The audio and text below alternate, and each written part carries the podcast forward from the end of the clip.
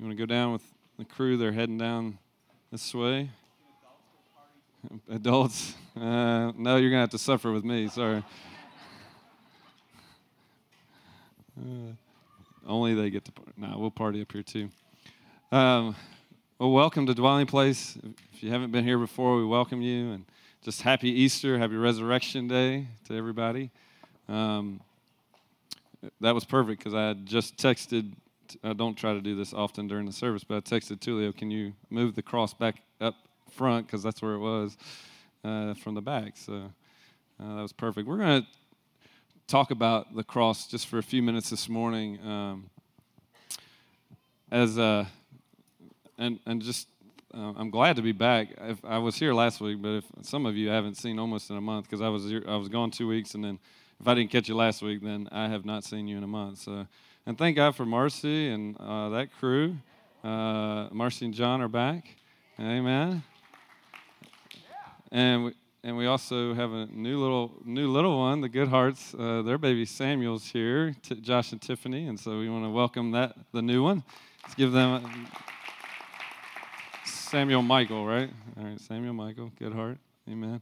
I think all the rest of your family's gone away, so she's here by herself, and Josh is sick. So, but I, I did want to just welcome you back if you uh, if you haven't been here. Oh, and uh, I think everybody, nobody has those actually. You can just give them to everybody. Um, really, it was funny as I was preparing this uh, for this Sunday. I knew there was a lot of things going on, so uh, I immediately read three scriptures, and I and I told myself, Mitch, if you if you prepare anymore, you will have way too much stuff to do. So you better just hold on to those three scriptures. And that's really what we're going to do. We're going to walk really through three scriptures today, just about the cross. I mean, I think so many times, you know, especially as I go overseas, it's, it's very obvious overseas. We went to um, Croatia, um, you know, where every city is built, around, every city is built around a church. That's what that's what the first thing they did is they built the church and then they built the city around it, uh, or they built the city on top of a hill uh, and where everything was. And they always built this ginormous tower, whether it had a cross or not. You always knew where the middle of the city was, or you knew where the top of the city was, because it was always pointing to Him. You know, and I think about the cross. You know, because sometimes. Uh, and then, and I was thinking about Macedonia as well, and I'll, I'll show a picture here in just a second uh, about that. You know, sometimes, you know, we, we take the cross, we make it a decoration, um, we put it out on the road, side of the road. Does anybody need a handout, real quick? Anybody? Anybody? Just raise your hand. They got them. Um, it's on the side of the road everywhere. It is, you know, um, I think overseas all the time. You're just cro- you're passing by the cross. In Macedonia, they have the cross way up on a hill, so you see it every day, everywhere you go. You can find. Uh, that was the cool part about Macedonia for me. I always knew where I was at because I always knew where that cross was, so I could always find my way back to where I needed to go. That's, that's another sermon in itself, right? Uh, but it was really neat. But the problem is when that cross becomes common you know, where you stop looking to it. I, I can guarantee that everybody in Macedonia, they probably hardly ever see that cross anymore because it's just common. For me, I mean, it was fresh. When I got there, I didn't know my way around, so I needed it. But sometimes in life, we start thinking that we can do life on our own. And we start losing the reality of the cross. We start losing what it meant to us, not only in the beginning, but what it means to us today. And so that's really where I, am hoping to go today is that if you've never met the Savior, that you will find the cross today. Just as I did in Macedonia, I needed the cross to live. Like I needed it to survive, to know where I was at, to know where I needed to go in life. If you've never done that, I pray that. But I also pray that you've, if you've found the cross and you've accepted Jesus as your Lord and Savior, that you'll find the cross again in a new and, and alive way because it means so much more than just salvation. Uh, and we'll see those as we go along. Uh, but I threw, I threw a couple pictures up there just because I told people I would. Go on to the next. The, this is what we had to deal with while we were over there. It's, it's pretty hard. Uh, this is Dubrovnik. This is looking over Dubrovnik, which was my favorite place by far. But, you know, that was the other thing. They're surrounded by beauty, and they are surrounded with a church and a steeple that points to God all the time, but very few know the glory of God that's before them. And that's the tragic thing. It's like, wow, wait, I mean, this is like majesty. Go on to the next one. I mean, that was Kotor Montenegro. I mean, just incredible. I mean, I can't even, you know, the, the picture doesn't even do it. I mean, when, once we landed there, I said, I, I think this is the finger of God. Like, that, I'm pretty sure that's what they call that right there. Uh, go on to the next one. And you know, these are everywhere. This was at the top of a hill in one of the cities. Go on to the next one. Uh, this one I caught at the uh, Roman Coliseum, which you can see if you go to Pula, but just it was cool. I got that in the background. And then the next one. I mean, just everywhere. They're, they're all the time going. And this is, the, this is the one in Macedonia. So you always know where you're at because you always know you can always find that the cross. And you know, I always thought about that Second Timothy three five. You know that we sometimes we hold to a form of godliness, but we deny the power. And I think sometimes we do that with the cross. We hold form, we hold to it, but we don't know quite the, the power that's behind it, the power of the cross. And so it was really interesting. One, real early on, a good friend of Jared's and I, Brad Dickon, Dickinson, um, down in Big Stone Gap right when I think we were doing the internship at that point. I mean, it was really on early in my walk. I wore this cross around my neck, and I knew I, I didn't quite know why I wore it until he asked me a question. He's like, "Well, why do you wear that cross around your neck?" And I was like, "Hmm, that's a great question." Like I've, I don't think I've met, nobody's ever asked me that before, but I had to start realizing that I think I hid behind that. I, I, I used it, you know, to to testify for me you know, about who Jesus was.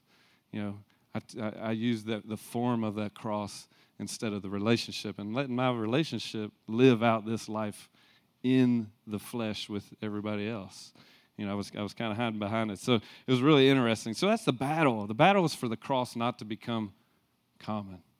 You know, for, man, when they brought that up there, I mean, my, like my tears just started. I was like, whoa, like just the reality of the cross again you know, God brings it. And I, and I pray that, you know, once again, it won't have to happen every, you know, April. You know, that it will happen every day in my in my own life for me. Um, and you know, and the, reality is, is that going on the next one. You know, I was thinking about this. You know, God always was declared King. You know, because we're talking about the. You know, we've been talking about the kingdom of God. You know, this this this message is about the King and and the cross, because there's no other King that ever did what Jesus did. And even from the get go, you mean you think he was declared king right out of the bat when uh, uh, Matthew 2 2, um, it was uh, declared, who, Where is he from the wise men? Where is he who has been born king of the Jews? For we saw his star and it rose, we've come to worship him. Nathaniel in John 149 declares that Jesus is the king of Israel. The crowds in John 6:15 were trying to take Jesus by force and make him what? king. You know, they were, they were looking for a king. They wanted a king to come back and save them. They wanted the king to come and save them. And that's exactly what Jesus was doing. They just didn't understand how he was going to do that. In Matthew 21, uh, 1 through 6, Jesus enters Jerusalem on a colt. That was to fulfill the prophecy in Zechariah that declared that your king will be coming humble on a colt. You know, it's years and years before he even went into the city. They prophesied about that. And then, of course, all through the power, process of the cross. You know, I'll read some in Matthew 27. You know, Jesus, when he was before Pilate, Jesus stood before the governor, and the governor asked him, Are you the king of the Jews? And Jesus said, You have said so. In other words, yeah, that's who I am. I am king. And then, uh, of course, the soldiers, when they took Jesus into the governor's headquarters. They gathered the whole battalion before him. They stripped him, put a scarlet robe on him, twisted together a crown of thorns. They put it on his head and put a reed in his right hand, and kneeling before him, they mocked him, saying, Hail, what? King of the Jews. And they spit on him and took the reed and struck him on the head. And, and when they had mocked him, they stripped him of the robe and put his own clothes on him and led him away to crucify him. And then, of course, at the crucifixion, they even put over his head what? Hail, King of the Jews. I mean, it was funny. Even even in their mockery and probably in their their uh, own satisfaction of just trying to make a public spectacle, they don't. They didn't even know they were declaring the fact that he that's who he was. That's who he, he is. He was, and he will always be, King, King. And you know, you think about. Uh, you know, uh, let me just read. The two robbers were crucifying with him, and one on the right, one on the left. And those who passed by derided him, wagging their heads and saying, You, you who could destroy the temple and rebuild it in three days, save yourself. If you are the Son of God, come down from the cross. So also the chief priests with the scribes and elders mocked him, saying, He saved others. He cannot save himself. He is the King of Israel. Let him come down from that cross and we will believe in him. He trusts in God. Let God deliver him if he desires, for he has said, I am the Son of God. And the robbers and who, and who were crucified with him also reviled him in the same way. So here, I mean, all throughout the crucifixion story, he's being declared king. So what does a king do? Well, a king, like, right, rules from his own throne, takes care of his own kingdom, so what did Jesus do? What did, how, did, how did God declare into us? Well, of course, we know the king and his what? The cross. That's how he did it. Um, and, you know, that's it's such an amazing story. And, and I, I, kind of want to just give this little side note for all you mathematicians out there. I am a math, sort of, not really a mathematician, but I did teach math. Uh, if you really want a mathematician, you had to probably go find Mark Shimazona. Is he in the house? All right. He'll, he'll enjoy this. Um, but I was reading up on just the, the prophecies declaring that Jesus was the Messiah, like the King, and how he would come about on this earth. Now, if you think about this, I mean, just, just one. For example, concerning Micah 5 2, where it states the Messiah would be born in Bethlehem. This Professor Stoner and his students determined the average population of Bethlehem from the time of Micah to the present. They divided it by the average population of the earth during the same period. They concluded that the chance of one man being born in Bethlehem was one in 300,000. Okay? I mean, those, those are not great odds if you're trying to bet on something. But that's just that's just one prophecy. Listen, after examining only eight different prophecies, they conservative, conservatively, ugh, that's a wild, uh, estimated that the chance of one man fulfilling all just eight prophecies was 10 to the 17th power. Okay? What does that mean? Add 17, to, take 10 and add 17 zeros to it. That, just eight. Just eight.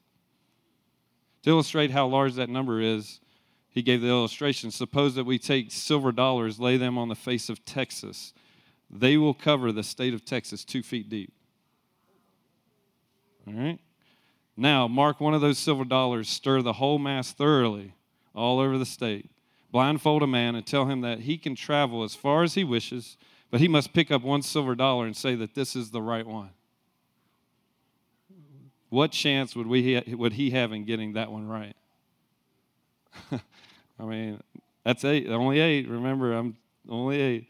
Just the same chance that the prophets would have had of writing those eight prophecies and having them all come true in any one man. Now, from those figures, he concludes the fulfillment of those eight prophecies alone proves that God inspired the writings of the prophecies themselves. The likelihood of mere chance is only 1 in 10 to the 17th. Another way of saying that is any person who minimalizes or ignores the significance of the biblical identifying signs concerning the Messiah would be foolish.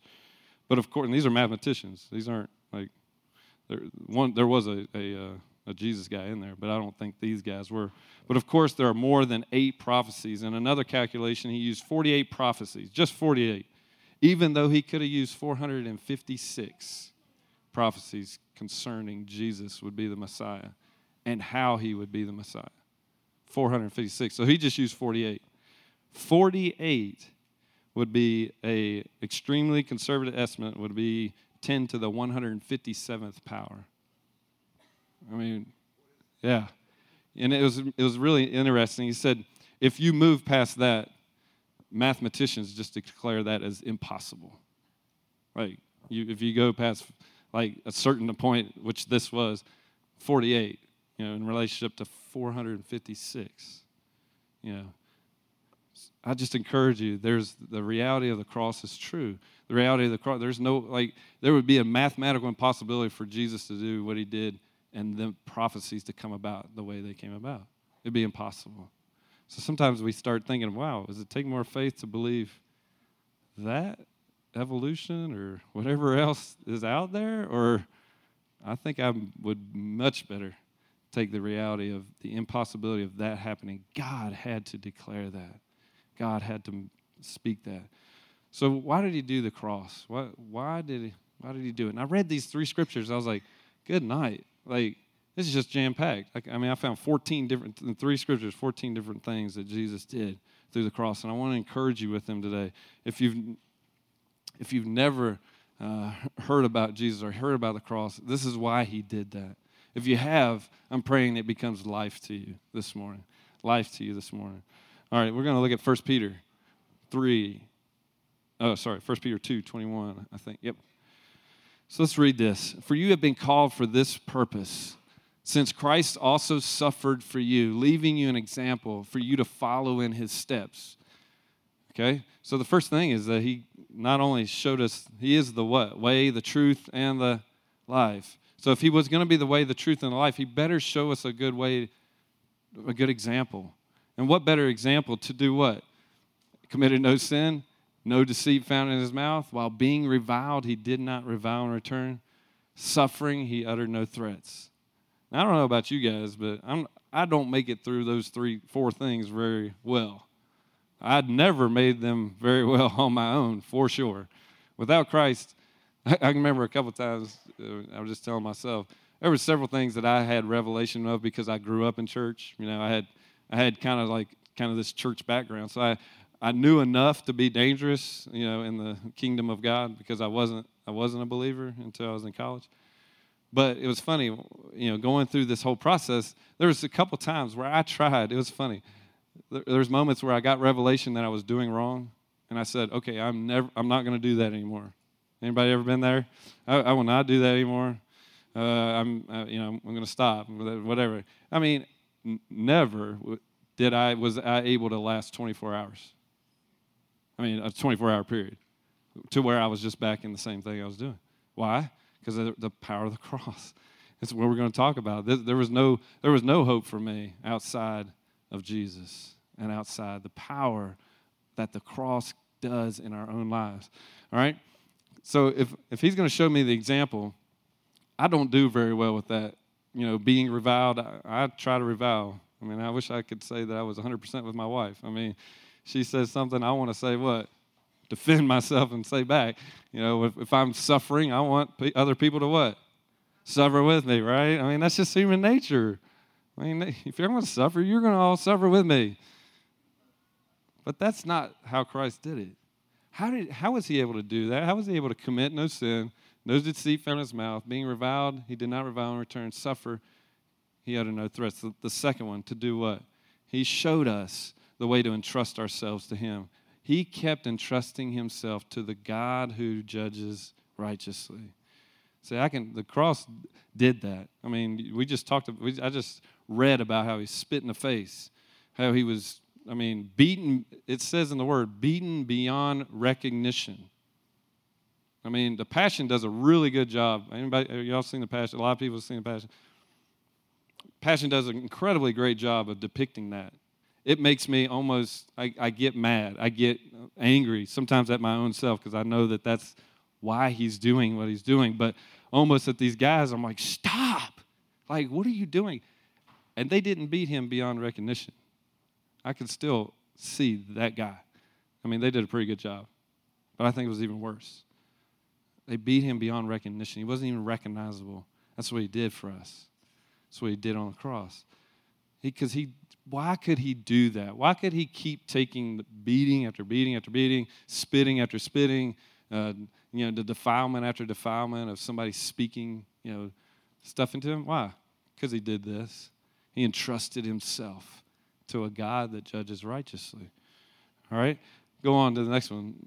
And he himself bore our sins in his body on the cross. I mean, y'all know that from kindergarten, I mean, kindergarten, from Bible, Bible school on up, right? I mean, that's what Jesus did. But if you start thinking, I was trying to find this fact, but I couldn't get to it because there's a, there's a bunch of different things, another mathematical facts are. Um, how many people have lived on the earth? You know, there's, I don't know, 7 billion right now. Is that right? Anybody? 6 billion. So if you took the, that and multiplied it several times, I'm sure would cover, or we'll just say a conservative, like, we'll just double that. You know, 14 billion people, and that's a low number.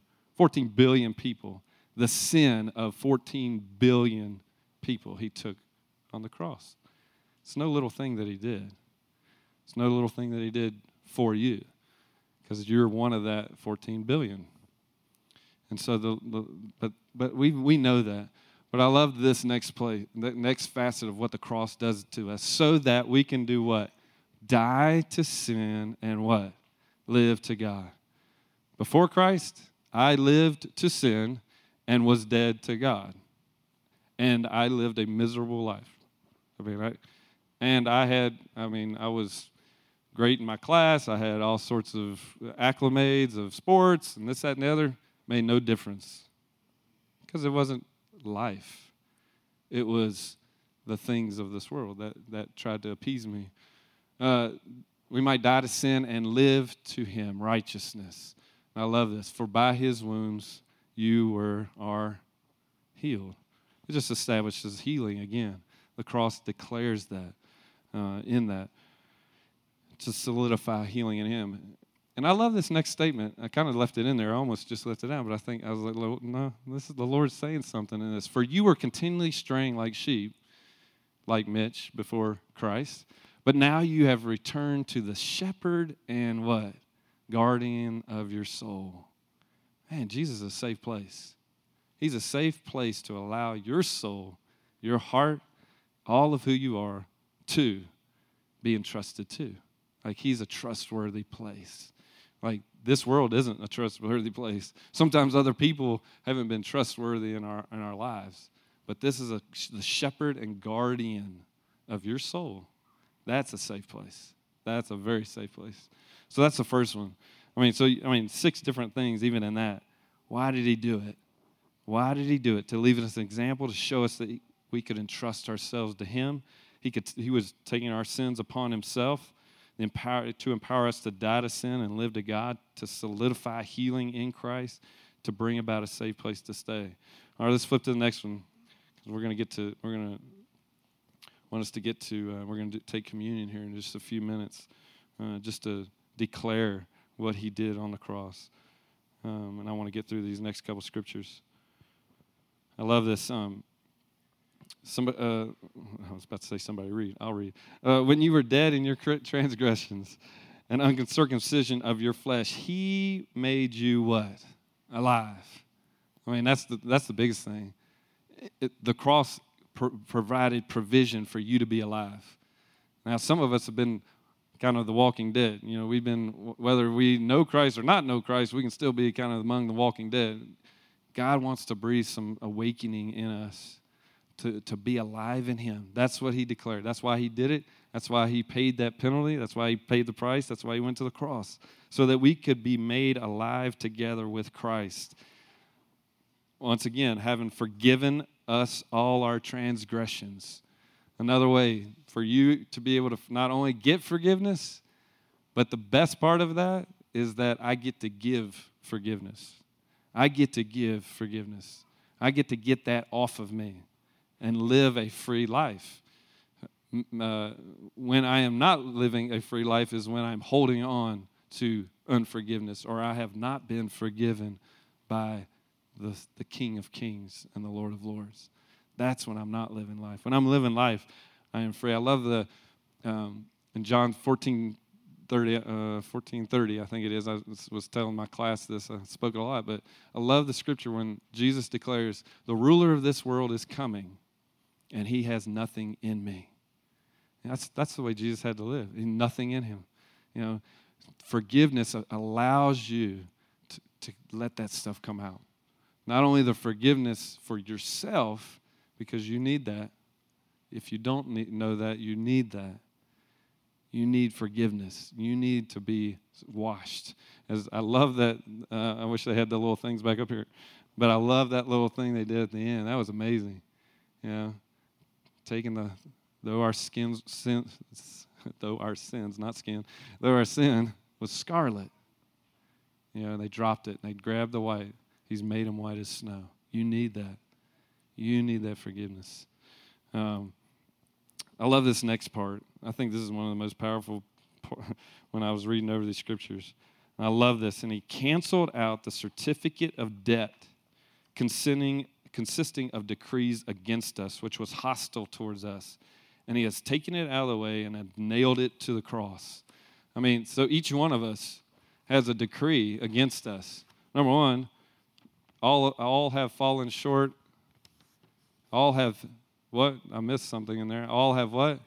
Sinned and fallen short. So we all have decrees against us. You know, they're written. We'll just pretend that these are the written ones. I'll flip it to the written side. These are the decrees against you. So you either live with that and you pay for it, because everybody will. I mean, I have to, something has to be done with this, the decrees that were written. Well, what, what did Jesus do? Know, he nailed it to the cross so that I don't have to. I, I have something to do with that. I have it, I can nail that God's already done. He's already done the work. So I have to just have to receive that. But I love that having uh, the decrees against us, hostile towards us, he took it away. And then this last part's really great. He, when he had disarmed the rulers and authorities, he made a public display of them, having triumphed over them through him. Rick had read this scripture. You know, that's the reality that God disarmed the, the powers and authorities that would have access into my life. Now they don't because of the cross, because of as I have received him, I get to walk into the finished work of the cross. That's the great, glorious thing. All right? So that's the, that's the next four. All right, let's look at the last scripture real quick. In Colossians 1 16, well, we're not going to start in 16, 19. This is one of my favorite passages of Scripture as well. For it was the Father's good pleasure. Just receive that. It was the Father's good pleasure that all fullness dwell where? In Him, in Christ.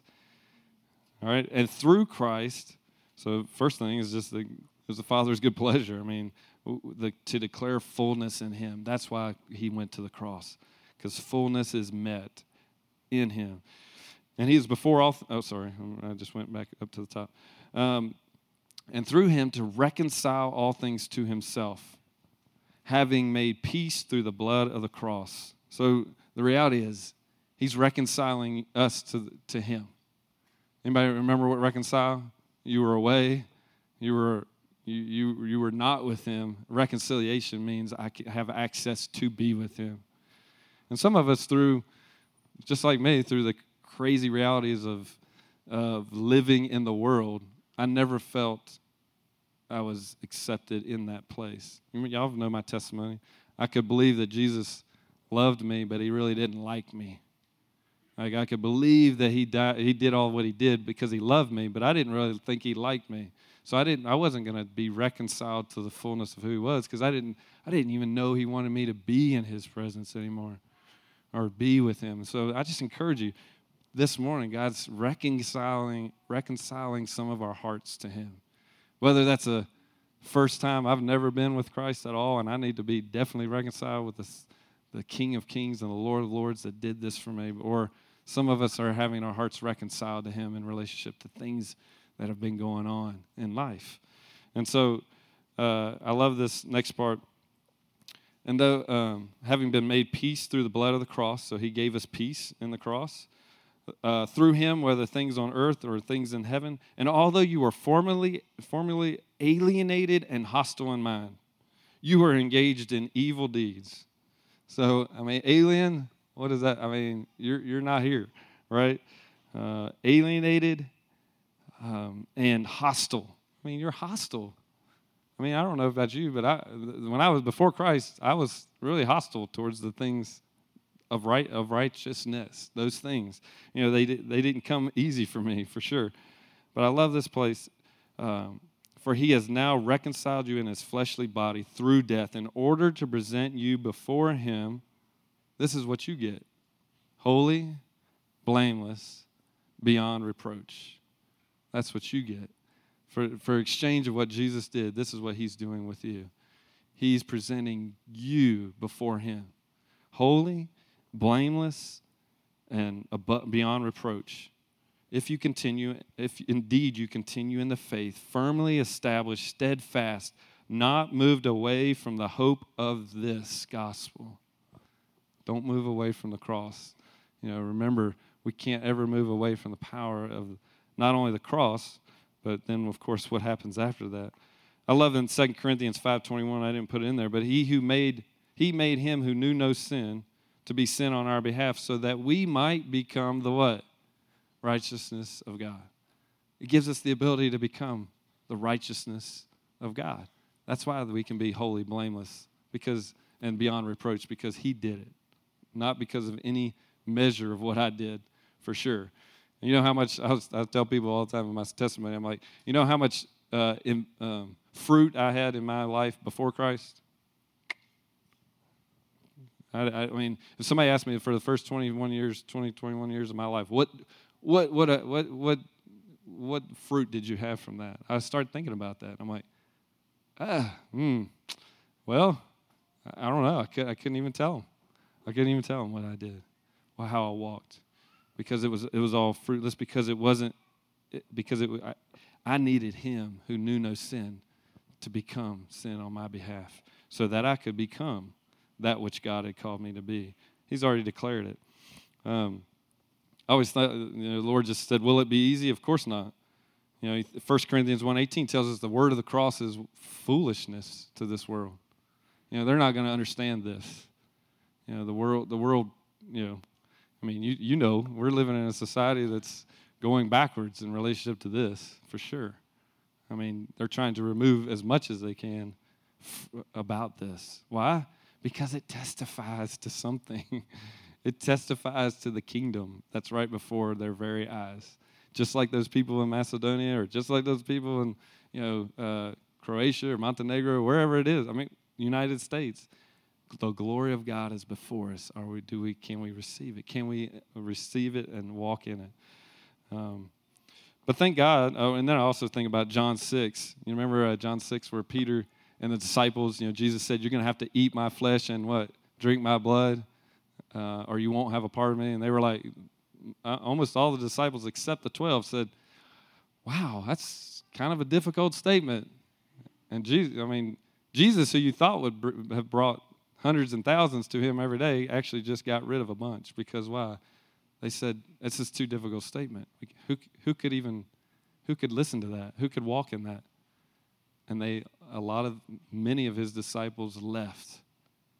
The ones that were walking, they saw they saw healings, they saw resurrections, they saw 5,000 5, people get fed, thousands of people get fed. They saw all sorts of things. But when it came down to it, it was relationship, living relationship.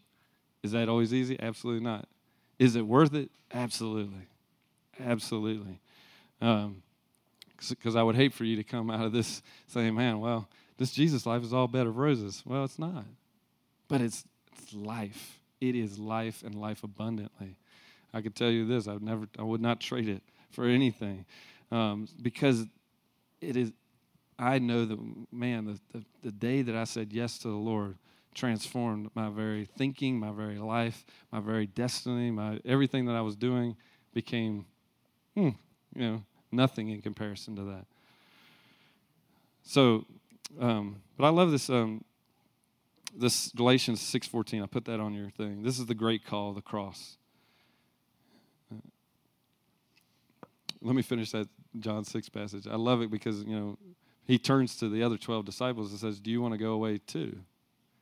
You know, do you want to leave as well because this is the call of the cross." And Peter Peter who did mess up every once in a while and didn't get it right all the time, he made the most significant statement, I think, is that's in the Bible. You know, when Jesus says, Do you want to go away too? Because this is the message of the cross. Do you want to go away too? He said, What? Where else are we going to go? Where else am I going to go? You have the words of eternal life. No matter how hard it gets, where else am I going to go? You have the words of eternal life. That's what it's not always going to be easy, but I love this. It says in Galatians 6:14, the great call of the cross, may I never boast except in the cross of our Lord Jesus Christ. You know, Paul gave himself one place to boast. And that if he was going to boast in something, it wasn't going to be himself. It wasn't going to be his preaching. It wasn't going to be his ability to uh, lay hands on the sick and see him healed. It wasn't going to be on anything but what? If I'm going to boast in something, it's going to be in what? The cross of the Lord Jesus Christ, through which the world has been what? Crucified to me and me to the world. You can tell if the you can kind of tell if the finished work of the cross is in us because we will begin a very methodical and very uh, a path to say, I'm crucified to the world. It doesn't even have anything to offer except death, except, you know, a, a fleeting little paths of, you know, what I would think is freedom, but it ends up in bondage. You know, so that's the work of the cross. Some of us need that resurrection of that work of the cross in us because we've been we've been realizing maybe the world's been having a whole lot more attention in my life than it, should have, um, and it's not uh, it's not being crucified to me, and um, so that's the call that that Paul put before us: crucified to me and I to the world. So, well, the great thing, the great uh, testimony of that is that thank the Lord it, he didn't stay where on the cross. He didn't stay in the tomb. The reason we celebrate today not only that he the, the power of all this that I just talked about has not have, would have nothing had he not done what risen from the grave. You know, because he is risen. I love this resurrection story. The glory of the cross is the what resurrection. Um, I love this story in Luke 24. But on the first day of the week, at early dawn, they came to the tomb bringing the spices which they had prepared, and they found the stone rolled away from the tomb. And when they entered, they did not find the body of the Lord Jesus Christ. While they were perplexed about this, behold, two men suddenly stood near them in dazzling clothing. As, a, as the women were terrified and bowed their faces to the ground, the men said to them, and this is one of the most incredible questions that we're faced with on this day. Why do I why do you seek the what? Living one among the dead. You know, that's an amazing question that we are all faced. You know, why do I look for anything else? I have I know who the living one is. So why am I looking for him among the dead? The the world. The the things that in this life. Why would I why would I go out there and look for that? For him in that. And I think that's what he was saying. Why, why are you looking for he, because he's alive. I love that. Uh, he is not here, but he has risen. Remember how he spoke to you while he was still in Galilee, saying that the Son of Man must be delivered into the hands of sinful man, crucified, and the third day rise again. And so I just think I, I kind of leave you with that that question. Um, what time it is? Probably not. I was thinking of doing that. There's a little uh, little video clip that was really cool um, about that, but. Uh, um, Let's actually, I'm going to show that, but if, if all the people that are serving communion can go ahead and go back, if we can show that real quick, and I'm going to get them to go ahead and get there. And what we're going to do is transition. Liz is going to come and right after this video, and she's going to speak uh, to um, the uh, about communion. But uh, I just want this is a really you know cool little uh, clip about that statement right there. Go ahead.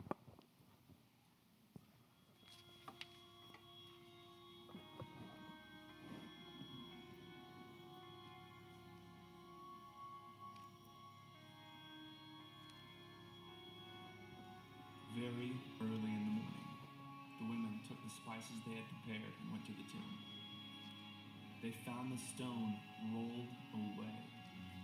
But when they entered, they did not find the body of the Lord Jesus. Suddenly, two men in clothes that gleamed like lightning stood beside them and said, Why do you seek the living among the dead? He is not here. He has risen.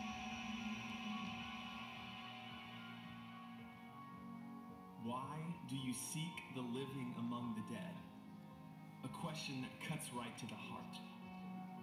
That day, the women found an empty tomb that once held a crucified Christ. So the angels asked them this very profound question Why do you seek the living among the dead? That same question echoes in our hearts today.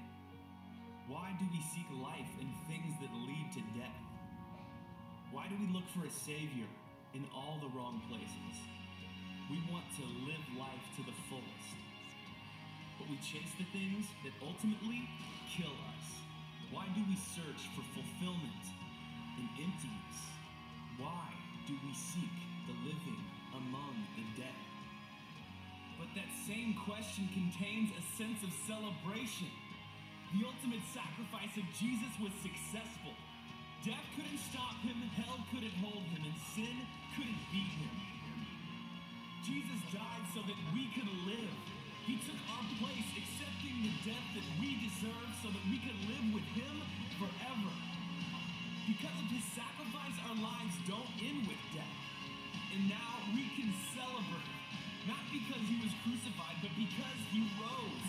Not because he died, but because he lives. And when we gather together in his name, he is with us. Why do you seek the living among the dead? He is not there. He is here.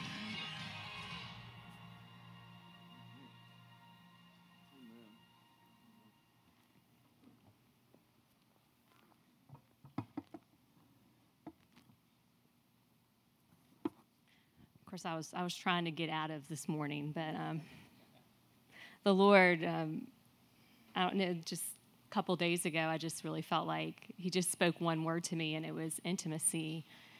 And immediately, I I, just felt like, Lord, I, I just really feel like you know we're supposed to do communion, which is not unusual, you know, for Easter Sunday, but in that, I had this um, I had this picture it's kind of an unusual thing because you know I grew up I grew up in the church and so I I probably I turned 44 this past week, double fours. So I I literally grew up from the time I was born in the church. So I can't even count. I was saved when I was seven. So the amount of communions, Easter Sundays, you know that that was just a part of growing up.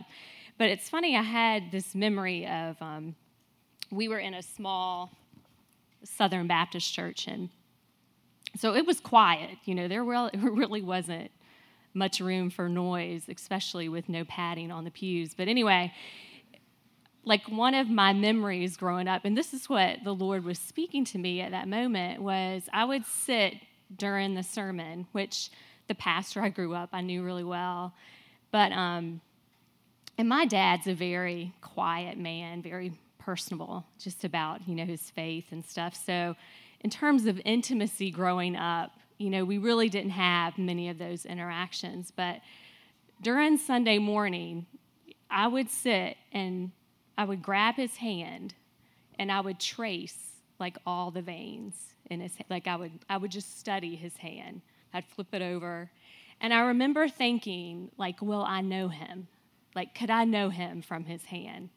And so these, these moments in the Word were really places of intimacy and recognizing my Father, like recognizing the Father. And I really felt like this morning, even for me, like communion was so, that's what I kind of laughed because I was like, okay, Lord, like I, like, I don't want to do something to do it because it's I've always done it. Like I want to know you in this because Jesus came to restore relationship.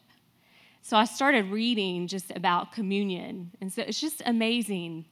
You know, he and the disciples are alone. I mean, they go somewhere together as this family in this place alone. And, and what does he start? He washes their feet. And like, And then there's a breaking of bread, which is, is relationship. He blesses them, he blesses the food. And I really felt like the Lord just wanted to awaken in each of us, and maybe even those that are struggling. Like maybe you're struggling because you long for relationship.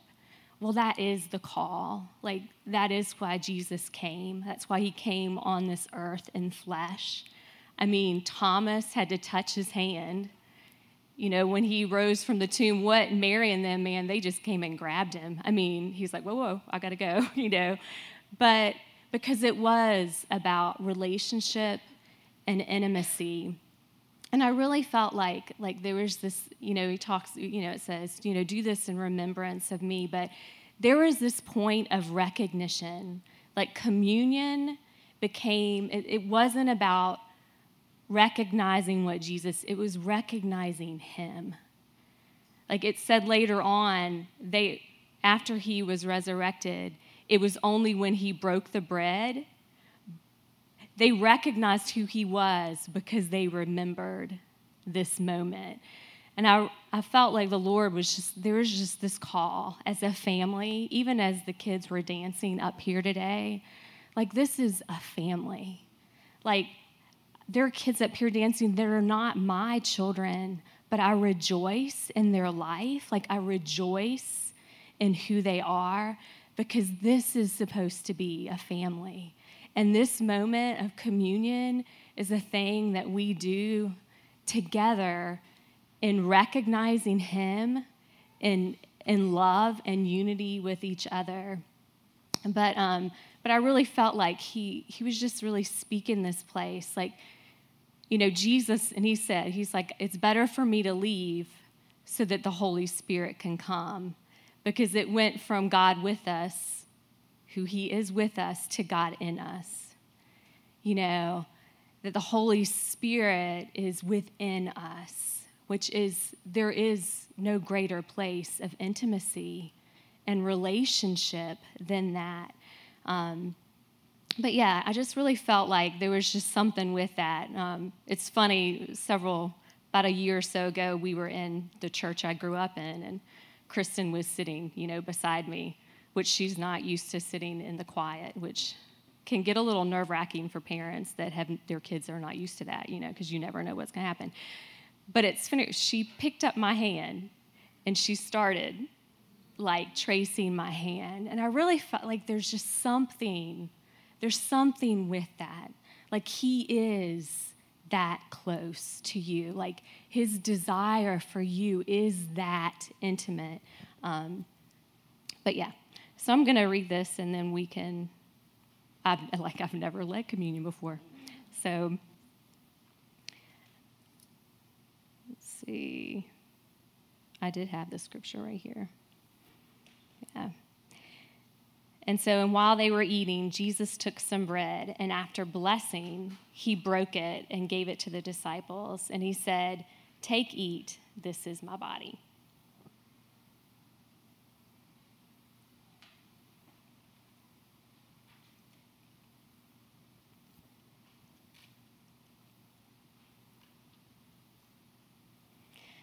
And when he had taken a cup and given thanks, he gave it to them, saying, Drink from it, all of you. And this is my blood of the covenant, which is poured out for many for forgiveness of sins.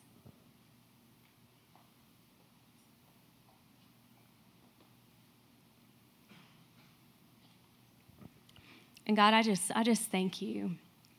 I just thank you that, that you have drawn us into relationship Jesus, I just thank you that you came and that you died and you rose again so that we could be one with you, so that we could know you intimately. And God, I just thank you that, Lord, that you have blessed us. Lord, we receive the blessings of sons and daughters of God because of what you have done. I, I, just thank you for that. And Lord, I do, I just agree and just pray blessing over this body, every person here. God, I just pray blessing over their life and who they are, God. Lord, I just I just pray that in Jesus' name. I just pray, God, just everything that you put in them, Lord, that you would just stir that up. God, I thank you for them. Lord, I thank you for who they are in this place. Lord, wherever they're from, God, I just I do. I just speak blessing over their life, over their families. Um, Lord, we just give you glory and honor in Jesus' name. Amen. You can pass your cups to the right. If everybody will pass them to the right, they will. Tulio will come and grab them. And some of the.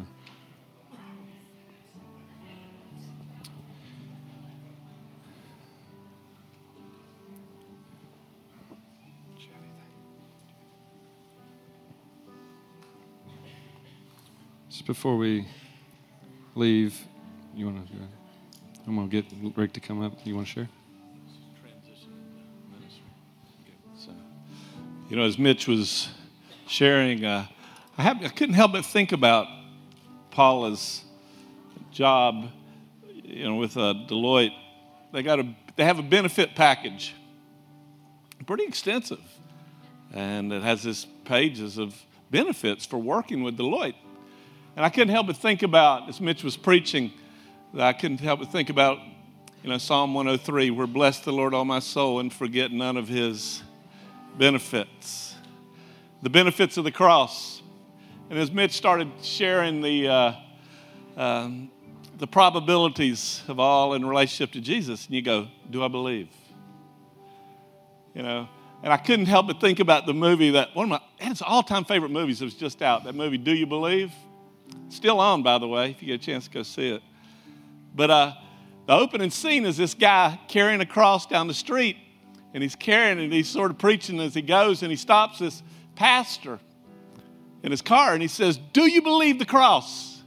And the, the pastor, you know, the guy goes, Well, yeah, I'm a pastor. No, he says, No, no, do you believe in the cross? And the pastor, you know, looks at him and says, Yes. And he says, If you do, what are you going to do about it? And I go, Wow. In fact, that's the whole movie, what it's about. If you believe, what are you going to do about it? And, uh, and I couldn't help but think about, you'll probably heard me share this before, but there's this story, and I don't know whether it's true or not, but it's a story of a guy who had strung a cable across the Niagara Falls. And, uh, and he started announcing that he's going to push this wheelbarrow across Niagara Falls of bricks. And so people, crowd gathered around, and and he, before he pushed it across, he says, Do y'all believe I can push this wheelbarrow across? And you know, there was a few people encouraging him to go. And so he, he pushes the wheelbarrow all the way across and back. And they cheer and they think he's great and stuff like that. And he says, Do y'all believe I can do it again? So they cheered, you know, more crowd there. And he, he pushes this wheelbarrow of bricks across the, you know, and he comes back. And they cheered. And he asked him again, he says, Do you believe I can push this wheelbarrow across? And they said, Yes, yes, yes. So he took the wheelbarrow and he dumped the bricks and he said, Get in. and that's what Jesus did for us. said, Wait, I don't believe I died on the cross? He said, Get in. And so many of us in here, that place is, you know, accepting Jesus as our Lord and Savior for the first time. And I, will say this I've heard people tell me a lot that religion ruined their lives. But I'll say this I never heard a person say, Jesus ruined my life. He's one wheelbarrow you can get in, guaranteed across every time. And the second thing is, there's some of you have got in the wheelbarrow and you're going, Jesus, don't go, don't go, don't go, don't go. And, uh, and I can't help thinking about that passage of scripture in 2 Corinthians uh, 5.14 where it says, you know, the love of Christ controls us, having concluded this, that one died for all, therefore all died. So that those who live would no longer live for themselves, but to Him who died and gave Himself up for us. So the question is, and all that Mitch was declaring and Lee were declaring today about the cross, do you believe? If you believe, you live to Him. If you say you believe and you don't live to Him, you don't believe. That's a lie. That is a lie. Because what you believe, you walk out. And so we're just going to, I'm going to call for the, the prayer team and the elders, if they would please come, you know, and we're going to pray for BJ and Tara. Come on up while y'all are here, please. Y'all come on. We need prayer teams to pray for people. And if we're going to close the service, and if you want prayer, uh, come on up, and uh, we'll be glad to pray for you in any way, shape, or form. And uh, you got something else you want?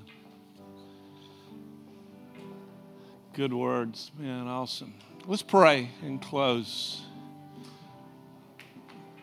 Any things that we've shared today touched your heart, I just say, don't push it down. Don't push it down. So, Heavenly Father, we thank you for this day. We rejoice in the reality of the risen Lord. We thank you that you're awesome, Lord, awesome in love, that the pre, you know, just pre existent, Lord, before the world was, you were with the Father and that you gave it all up to come here for us, commending your love toward us. And then while we were yet sinners, you, Jesus, died for us. So, Lord, we thank you, Lord, that you died and you rose again. A testimony that you are alive, that this is real. Witnesses saw it bear witness that you had been raised from the dead. So, Lord, we bear and receive the witness of the Father that life is in the Son. And Lord, those of us in here that do not know you as their Lord and Savior, do not have the reality of the witness of Jesus in them, Lord, I pray that they would not leave this place without it. But Lord, those of us who've been walking in compromise, saying we believe, but that in our lives we say something else, Lord, we pray in Jesus' name this can be a day to begin again, to lay aside the past and live for you from this day forward. So, Lord, we thank you in Jesus' name. Amen. Amen. God bless y'all and have a great day.